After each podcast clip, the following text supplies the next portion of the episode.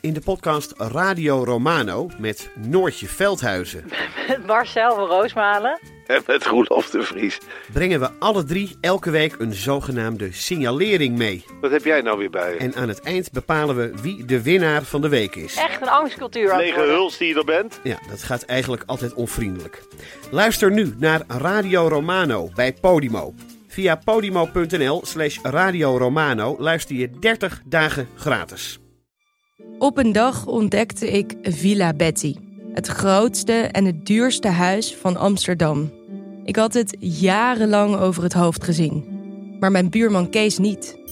Hij ziet hoe zijn buurvrouw Betty op haar honderdste uit de villa wordt gezet. En al haar spullen op een openbare veiling worden verkocht. Wie heeft haar dit aangedaan? Ik ben Floor Doppen en in mijn podcast Villa Betty ga ik op zoek naar Betty's erfenis. Luister nu in je favoriete podcast-app. Goed, we zitten weer een keer op de bank. Ja. Paulien, ehm, vanwege het volgende. We houden heel erg van het kijken samen naar politieseries. Ja. En we hebben ook één actrice trouwens, Nicola Walker, vinden we alle, ja, allebei heel leuk. Als zij meedoet, Dan kijken wij wel. ja, omdat we haar gewoon ook heel goed vinden. Nicola Walker. Nicola Walker. Ehm, nu keken we naar een serie Unforgotten. Ja. ja? ja. Dat gaat over oude... eh, ja, Cold cases. Cold cases, ja. Dus ze, ze vinden ergens een lijk, bijvoorbeeld in een kelder. Is is dat lang- 5000 jaar oud? Is dat 30 jaar Ja, oud? meestal is het 20 jaar oud. Ja. Dan zijn er nog verdachten weer misschien te vinden. Eh, en dan gaat eh, het team van de politie Ja. op een, ja, eigenlijk in een heel mooi gebouw. Eh, zitten ze, ja, een heel mooi kantoor. Eh, het eerste wat Nicola dan doet, is een soort whiteboard neerzetten of dingen plakken op de muur. Ja. Ja, jij kijkt. Ja. Ja, of is het een kurkbord? Nou ja, het is zo'n bord waar ze binnen no time foto's van alle verdachten Ja, hangen. precies. Een plattegrond van Ik de denk een omgeving. whiteboard. Want dan zetten ze er ook dingen bij van suspect, Precies, allemaal. En binnen no time allemaal Vol. pijlen, pijlen. woorden, Ja. eh, locaties op foto's. En wij hebben heel veel series gekeken. En elke keer is dat bord er. Ja. En op een gegeven moment zei ik... Het is niet waar, dat bord. Ja. Ik kan me niet voorstellen dat dat... Misschien ooit was, was dat wel zo, maar nu is dat niet meer zo. En toen dacht ik, nou ja, misschien ook wel. Want bijvoorbeeld binnen de wereld van het interior design heb je toch ook vaak Het een- moodboard. Het moodboard. Dus is het niet een soort moodboard of zo? Dat je toch visueel, dat dat toch helpt bij... Dat je niet alles in een computer kan hebben, maar dat je het ook even echt voor je moet zien. Ja, oké. Nou, vervolgens, dus ik was... Ik zei, nou, ik geloof het niet. Jij zei, ik geloof het wel. Ja, of het zou kunnen. Dat zou kunnen. Vervolgens hebben we het onder onze vrienden een beetje gepeild. En dan Ja. blijkt het zo 50-50. Ja. Dat is interessant. Dat is interessant. En toen dacht ik, Bel- Facts. Facts. ik bel de politie. ja, precies. Nou, ik heb de politie gebeld of er iemand is die kan zeggen of dat zo is of niet zo is. Namelijk iemand die zelf dat soort onderzoeken doet. Hallo met de politie. Precies. Eh, en dat is me gelukt na maanden. Ja. Dus ik ben bij de politie geweest met de vraag... Was het eigenlijk alweer bijna een soort cold case voor ons. Maar Ja. goed. Nou ja, eh, met de vraag: ehm, is zo'n bord waarheid of niet? En ja, nou, dat, is- dat is het eigenlijk. Is toch wel goed? Ik vind het ook wel leuk dat het voor ons weer een cold case is. Ja. Oké, Chris, goede inleiding. Ja, we- volgens mij Zijn we iets vergeten? we zijn hier volgens mij iets vergeten. Zal ik? Oké, nee, zeg Zal- jij, of? Nee, Oh, zeg jij Oké. Ehm, ja, want ik ging op bezoek bij een rechercheur die erover gaat. En ja, toen ik daar zat, wilde ik natuurlijk ook weten... ja, eh, wat klopt er sowieso misschien wel of niet aan een serie? En ja, wat kan hij nog meer vertellen over zo'n onderzoek? Prima. Dan gaan we nu naar de expert.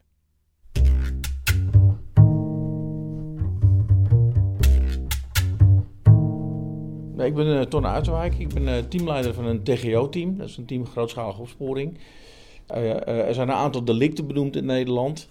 En het, gaat vaak over heel ernstige delicten, levensdelicten. Maar denk ook aan eh, wat we het hofnadertje hebben gehad, hè, ernstig zedendelict destijds.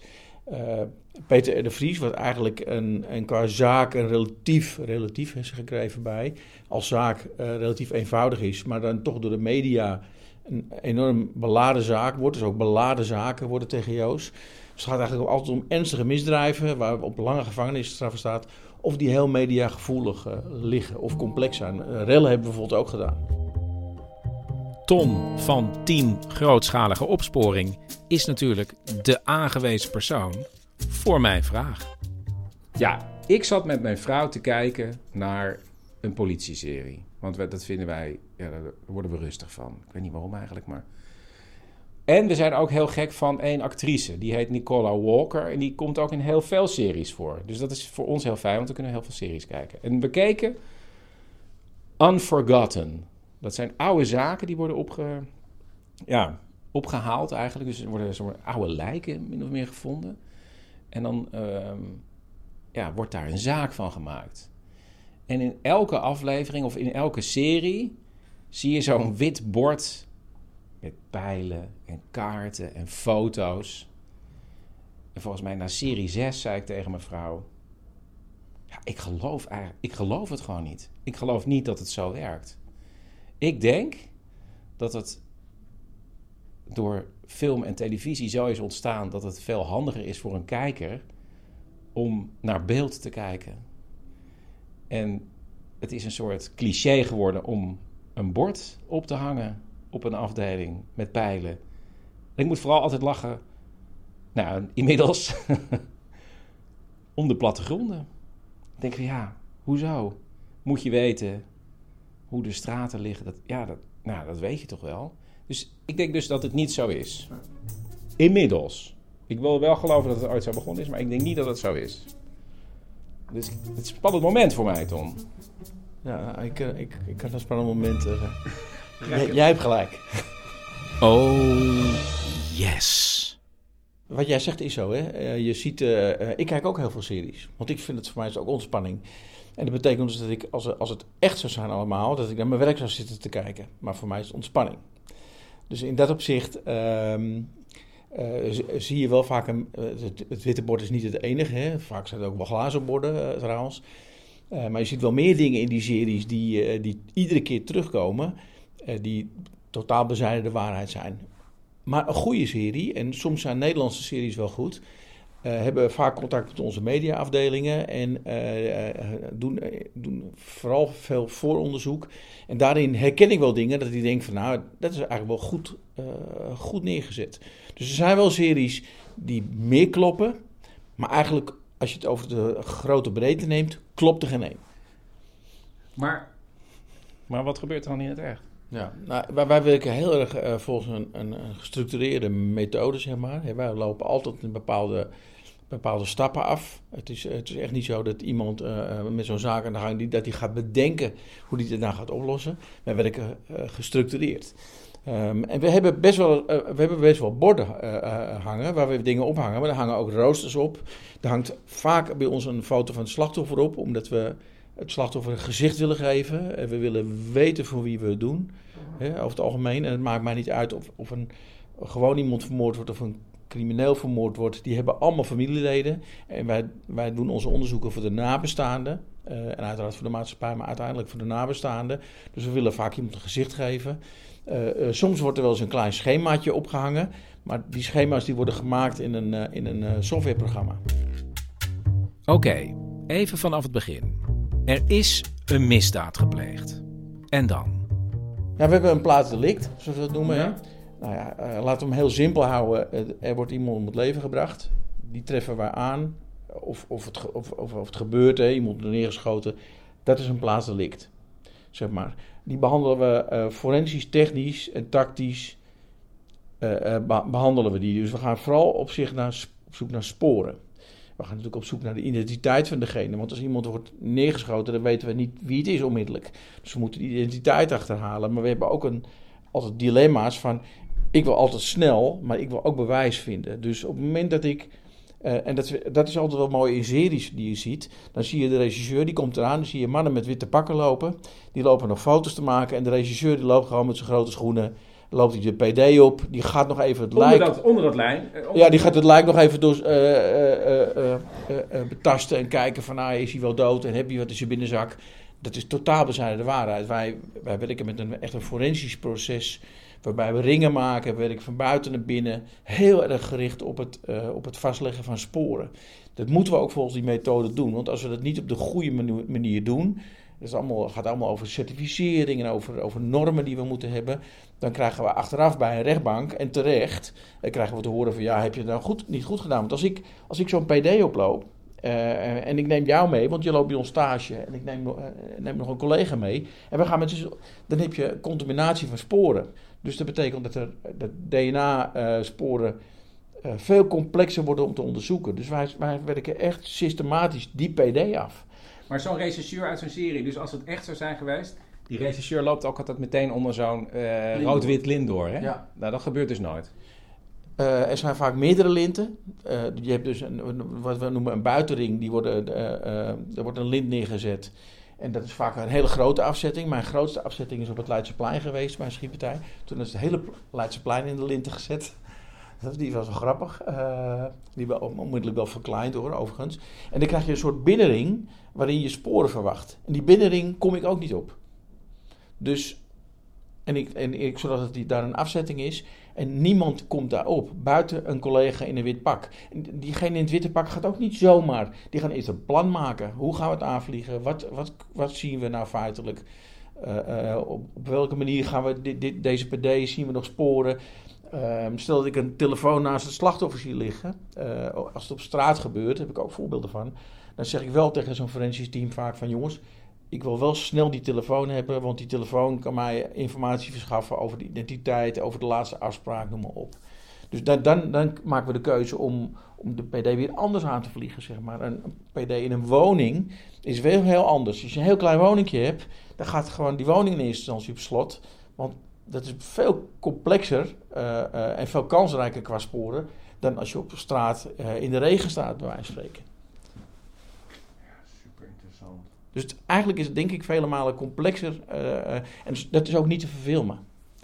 Eh, het is ook niet te verfilmen. Kijk, in, in, in, een serie, om, om toch even die link weer te maken, dan heb je, dan heb je een aantal. je hebt altijd een, één of twee regisseurs. Die, zijn, die doen het altijd met z'n tweeën. Die hoeven nooit te tikken, overigens. Wij, wij, wij stoppen veel tijd ook in het opschrijven van wat we doen. We moeten alles wat wij doen, moeten opschrijven. Ook als we geen resultaat hebben, schrijven we het op.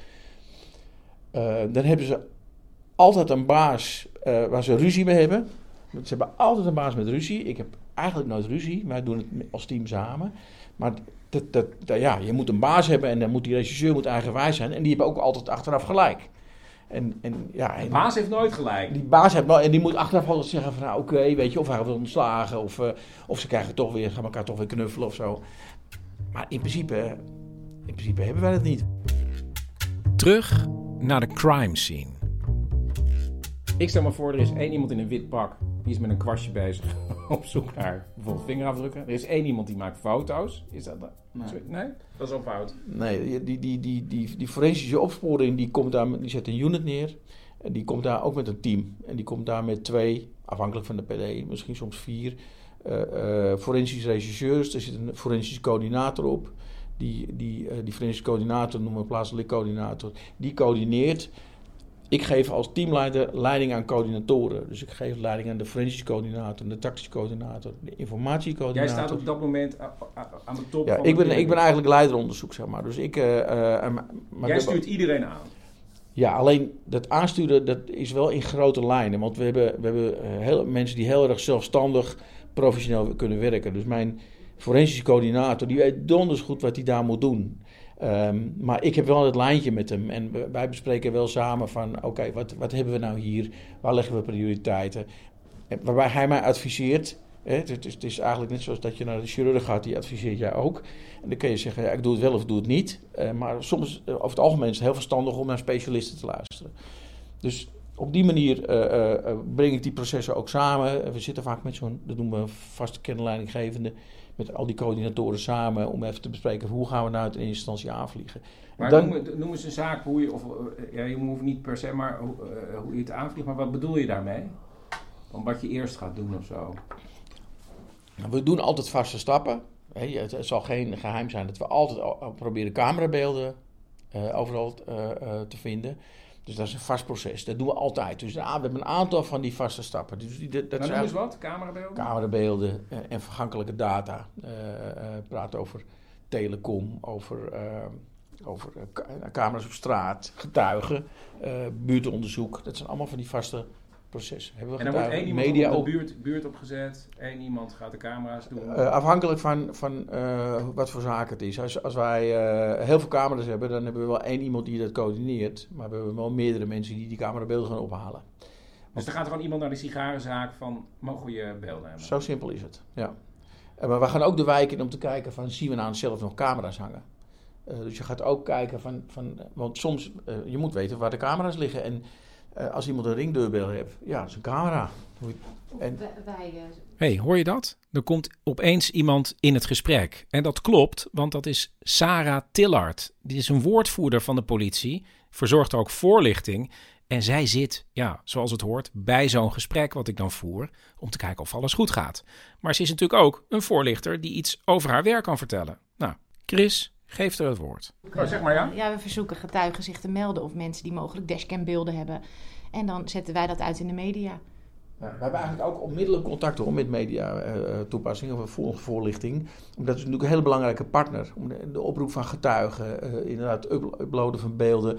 Maar ook daarna de, de- informatie. Wij, wij- wat we sowieso altijd afspreken met onze afdeling voorlichting. Zolang er nog geen verdachte is aangehouden, een verdachte is aangehouden, gaat de voorlichting naar de, het OM wel weer in overleg.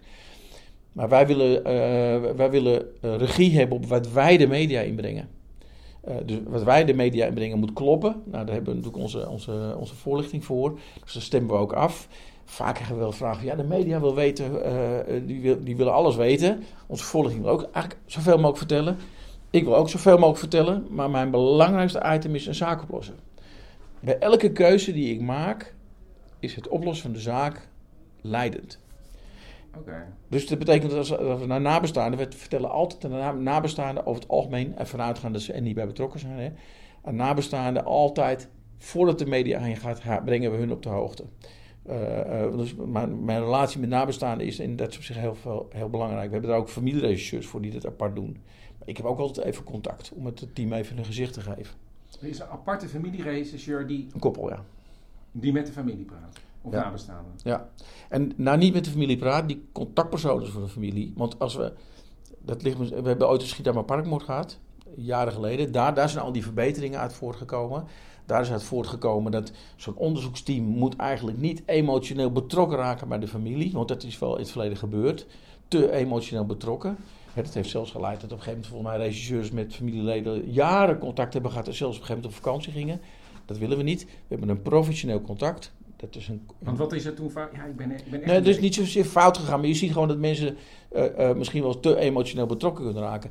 Ook, wat ook kan gebeuren is dat, stel dat er wel nabestaanden bij- betrokken zijn, hè, we hebben natuurlijk ook wel mensen die hun partner vermoorden bijvoorbeeld, dat je eh, per ongeluk informatie uit het onderzoek weggeeft, terwijl je het niet eens weet. Nou, zo'n koppel familieregisseur staat buiten het team, weet in grote lijnen wel een beetje wat er gebeurd is, maar kennen niet het onderzoek. En zij hebben vormen een soort contactbuffer tussen. Hè, ze hebben beantwoorden vragen van de familie: hoe gaat dit, hoe gaat dat? Als ze vragen hebben, dan komen ze. Dus zij zijn de buffer tussen ons. En daarnaast wat ik doe, eh, maar dat is niet officieel geregeld, maar dat doe ik altijd. Eh, ik neem altijd even contact op met de familie. Ga ik bij ze persoonlijk langs. Ga ik, ga ik even kennis maken en dan ga ik even vertellen wat wij nog als team gaan doen. Want die familie, die denkt vaak van ja, familieregisseurs, maar wie is dan het team? Hoe moet ik dat dan zien? Die snappen dat niet. Dus dan geef ik het team een gezicht. Dus dan wordt het rechercheteam is het team van Don Uitwijk. En dan eh, probeer je een beetje vertrouwen te kweken bij die mensen van nou, weet je, ze, zijn, ze gaan er echt alles aan doen. Is het ook zo dat eh, het, het kijken van series door mensen die uiteindelijk betrokken raken bij een zaak voor verwarring zorgt? Ehm, nou, je krijgt, je, eh, met name op, op forensisch gebied is dat wel. Dat mensen denken dat je, dat je iets instuurt en dat je al je sporen maar kan insturen. Dat is helemaal niet zo. Ik kan een beperkt aantal sporen insturen en na een periode weer een beperkt aantal sporen. Hoe bedoel je insturen? Naar het NFI, Nederlands Forensisch Mhm. Instituut. Dus wij, eh, wij, wij nemen, eh, onze forensische collega's nemen sporen. En dan, eh, nou, even, even een fictieve PD. Er is een steekpartij op het Leidseplein geweest. En daar hebben de mannen lopen roken. En daar liggen er 100 peuken. Dan nemen we 100 peuken in beslag. Die gaan we niet allemaal insturen. Dat, ga- dat gaat niet lukken.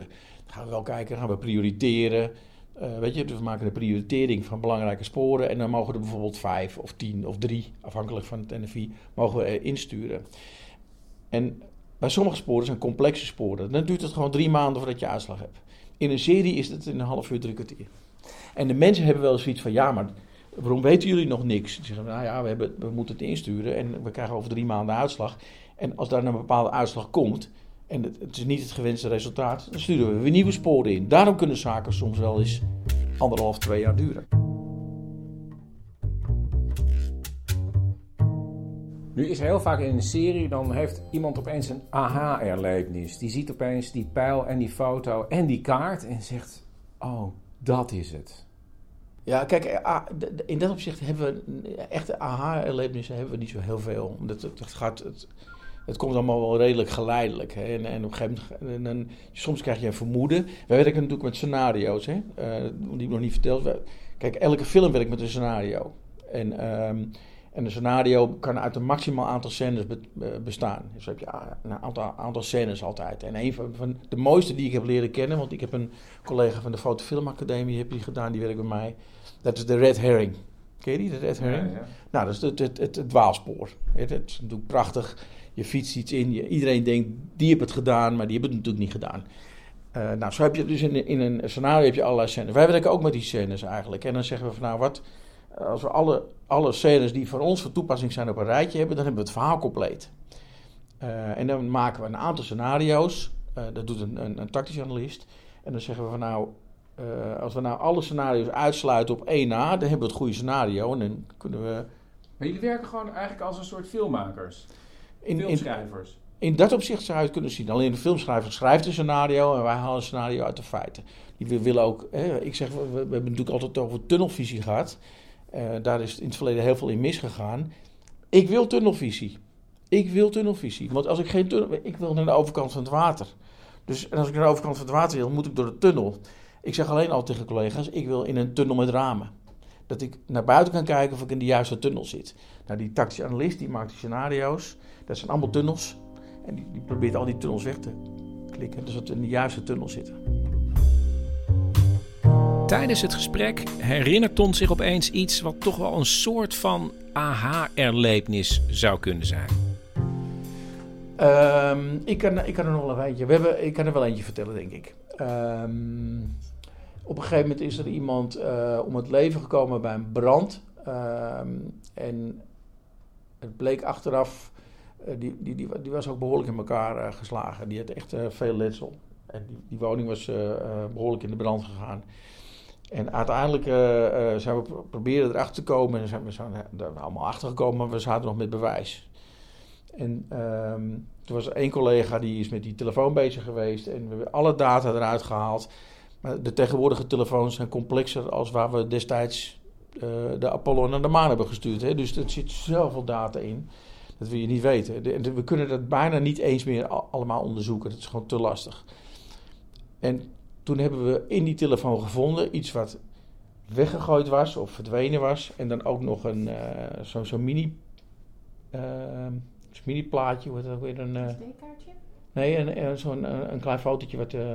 ik ben de naam even kwijt. Die, die worden bewaard op je telefoon. En, en, die dat, is- dat kun je bijna niet zien. Dit is heel erg minimaal. We hebben toen dat icoontje gevonden. En dat was een foto van het slachtoffer in de woning voordat de brand was. En eh, eh, die lag in een woning waarbij heel veel troep lag. En er lag een krant onder zijn hoofd. En ehm, dat zagen we op de foto. En toen wij ehm, die PD hadden, in eerste instantie de eerste foto's hadden, hadden we, het slachtoffer was weggehaald, vonden we daar die krant op een foto terug. Dus de dader had hem al gefotografeerd voordat de brand was. En toen die collega dat vond, die had ook zoiets van, yes, moet je kijken wat ik nou vind. Het is echt eh, een uniek iets. En daarna, dat die- zag je in de, in ja, in de- in is- telefoon van de dader. ja, en die brand, die, de- hoe is die brand nou gekomen? Er was brand gesticht, die was vrij snel geblust. Maar achteraf bleek dat die, die, die, dat blussen niet helemaal goed was gegaan. Dus toen stonden wij al buiten met een tent. En op een gegeven moment begon het hele, wo- die hele woning ging de fik in. En toen waren alle sporen weg. Maar toen hadden wij al foto's.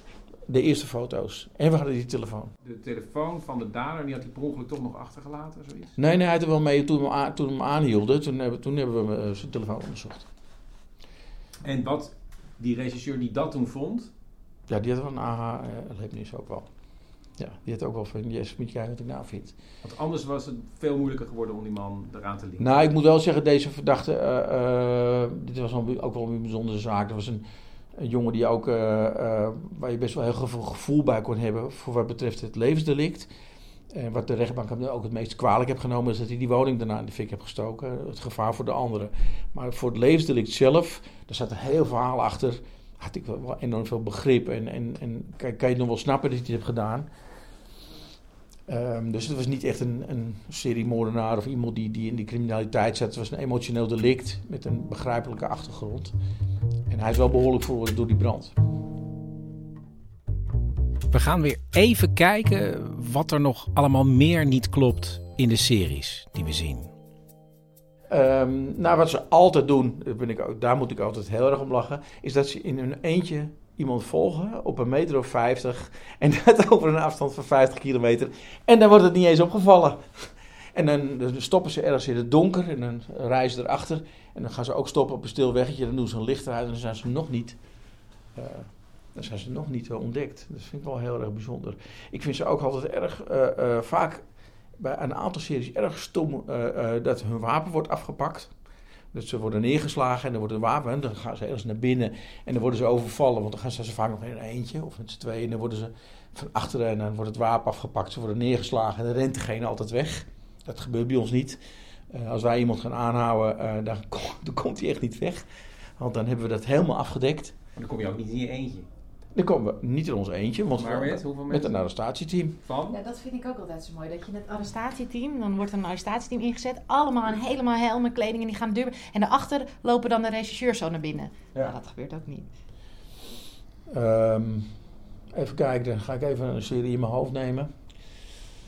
Nou, regisseurs hebben ook altijd een vuur, die trekken altijd een vuurwapen. Die gaan Oh ja. altijd ergens eh, Ja. naar binnen. Moeten ook altijd zelf. Maar hoe gaat dat met, ja, want een, ja, dus een regisseur trekt heel, gaat al, ja, Ja, wij, wij, wij trekken weinig vuurwapens over het algemeen. We, we doen eerst vooronderzoek. Eh, eh, waar gaan we naartoe, waar gaan we naar binnen. Het zijn ook altijd eh, verlaten industriële gebouwen, hè, waar Ja. dan een regisseur met zijn collega met getrokken pistool naar binnen gaat. ja, ze gaan, ze, ze gaan heel veel onvoorbereid op pad. en wij, wij gaan altijd, voor, over- niet altijd, maar vaak eh, als, als het kan, gaan we voorbereid op pad. Dus wij bekijken van, zit er onze veiligheid een belangrijk item? Is er een gevaarzetting? Eh, ehm, eh, waar gaan we naartoe? Kijk, als we gewoon ergens beelden gaan ophalen in een hotel, bij wijze van spreken, dan hoeven we dat niet voor te bereiden natuurlijk. Ehm, eh, overigens, dan denk je van, nou dan ga je even beelden ophalen. Daar is de politie wel, of de maatschappij wel heel erg veranderd, of de regelgeving. In het verleden kon ik als, als politieagent, hè, als jij een bedrijf hebt, dan ging ik naar je toe en zeg ik, nou, kan je mij misschien vertellen eh, wie jouw eh, werknemers zijn? Want, eh, en dan hadden we een goed gesprek en dan zet ik dat op papier. Tegenwoordig heet dat, eh, moet dat gevorderd worden. Alles wat ik vraag eh, tegenwoordig is een vordering. Dus dat betekent dat ik een nota moet maken. Die nota wordt ingediend bij de officier, afhankelijk van het soort vraag. Gaat het nog wel eens naar de rechtercommissaris? Dan komt er een bevel terug. Met dat bevel ga ik naar, eh, eh, naar jou toe en dan zeg ik van nou, jij hebt eh, personeel. Ik heb hier het bevel van de officier. Wil jij mij de volgende gegevens overhandigen? Dat krijg ik vaak niet eens meteen mee. Dat krijg ik achteraf in de mail of zo. Ehm, en dan, dan krijg ik terug en dan moet ik weer een proces verbaal maken dat deze gegevens zijn verstrekt. En nou, dan heb je het alleen over het simpele, het, het opvragen van personeelsgegevens van een bedrijf. Ik vraag me af of door die vele series op tv en de aandacht voor misdaad, of eh, de verdachte ook daardoor beïnvloed is. Verdachte is wel mondig geworden. In de zin van dat ze, ja, ze kijken ook tv en ze kijken opsporing verzocht. En, eh, Gaan verdachten ook meteen zeggen van, ik, ik neem maar contact op met mijn advocaat of zoiets, dat soort dingen? eh, ja, kijk, als wij een verdachte aanhouden, dan mogen wij niet meteen gaan horen. Dat is een, een strijd die wij verloren hebben. Ehm, ook al gaat iemand meteen praten, je moet hem wijzen op het recht op een advocaat. Je, eh, iemand, ook al zegt hij ik wil geen advocaat, in onze delicten moet hij een advocaat krijgen. En die advocaat gaat er ook bij zitten. Ook zo'n iets waar ik eigenlijk minder blij mee ben. Ik heb liever dat ze achter glas zitten. En dat ze gewoon net wordt in, op video wordt het opgenomen. En dat is een belang van hun cliënt. Maar advocaten die uh, tijdens het verhoor afspreken van... Hey, je gaat weer beroep op je zwijgrecht. En dan gaan wij natuurlijk wel proberen een verklaring te krijgen, toch? Want dat, wij mogen vragen stellen. En als er dan iemand toch gaat praten en die advocaat die gaat drie keer ingrijpen... en iedere keer zeggen, mijn cliënt gaat niks zeggen... is een beetje zijn recht. Het is een beetje een beetje schemergebied. Of ze gaan zo zitten met een pen... Weet je, zo naar een cliënt toe van je moet je mond houden.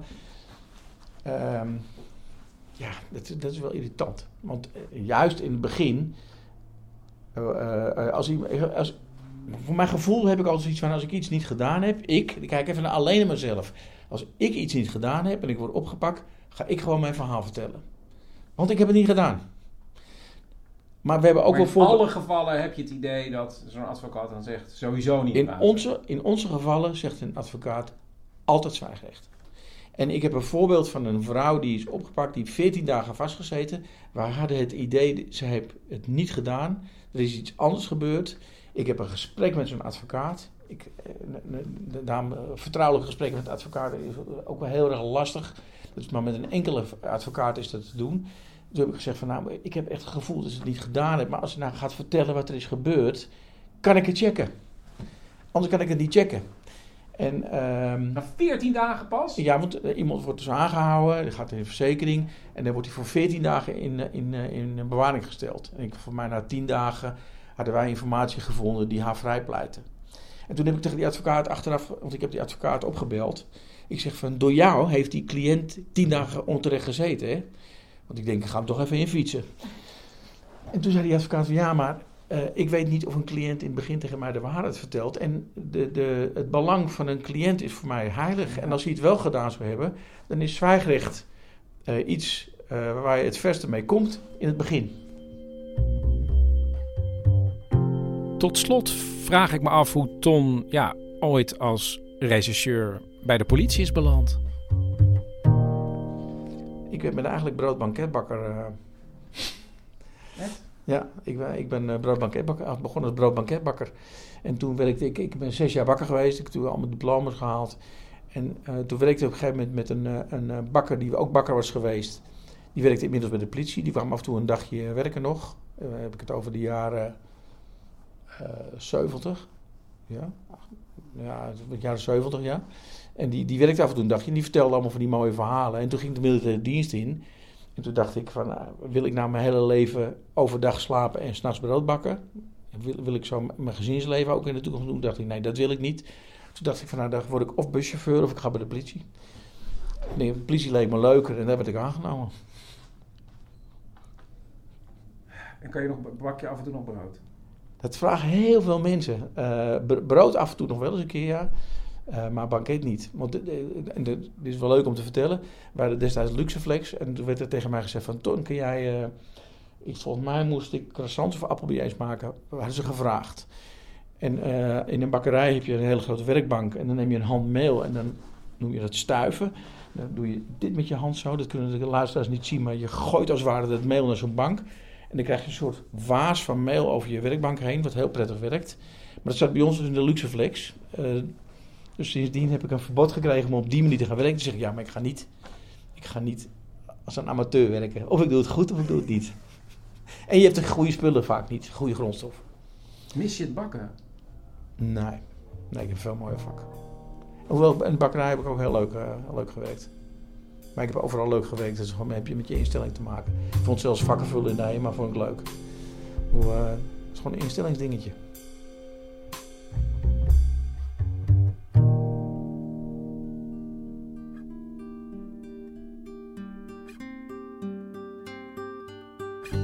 Tot zover de allereerste aflevering van Man met de microfoon van 2023 dan.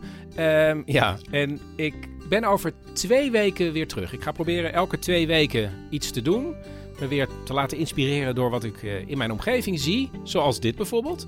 Maar ook, ja, uh, een mini-romcom. Want wat bleek? mini-romcom nummer 6 bestaat helemaal niet. Dus die krijgen jullie gewoon over twee weken. Ik heb hem al opgenomen, dan wordt een leuke. Ik zou zeggen, ja, tot dan! Ta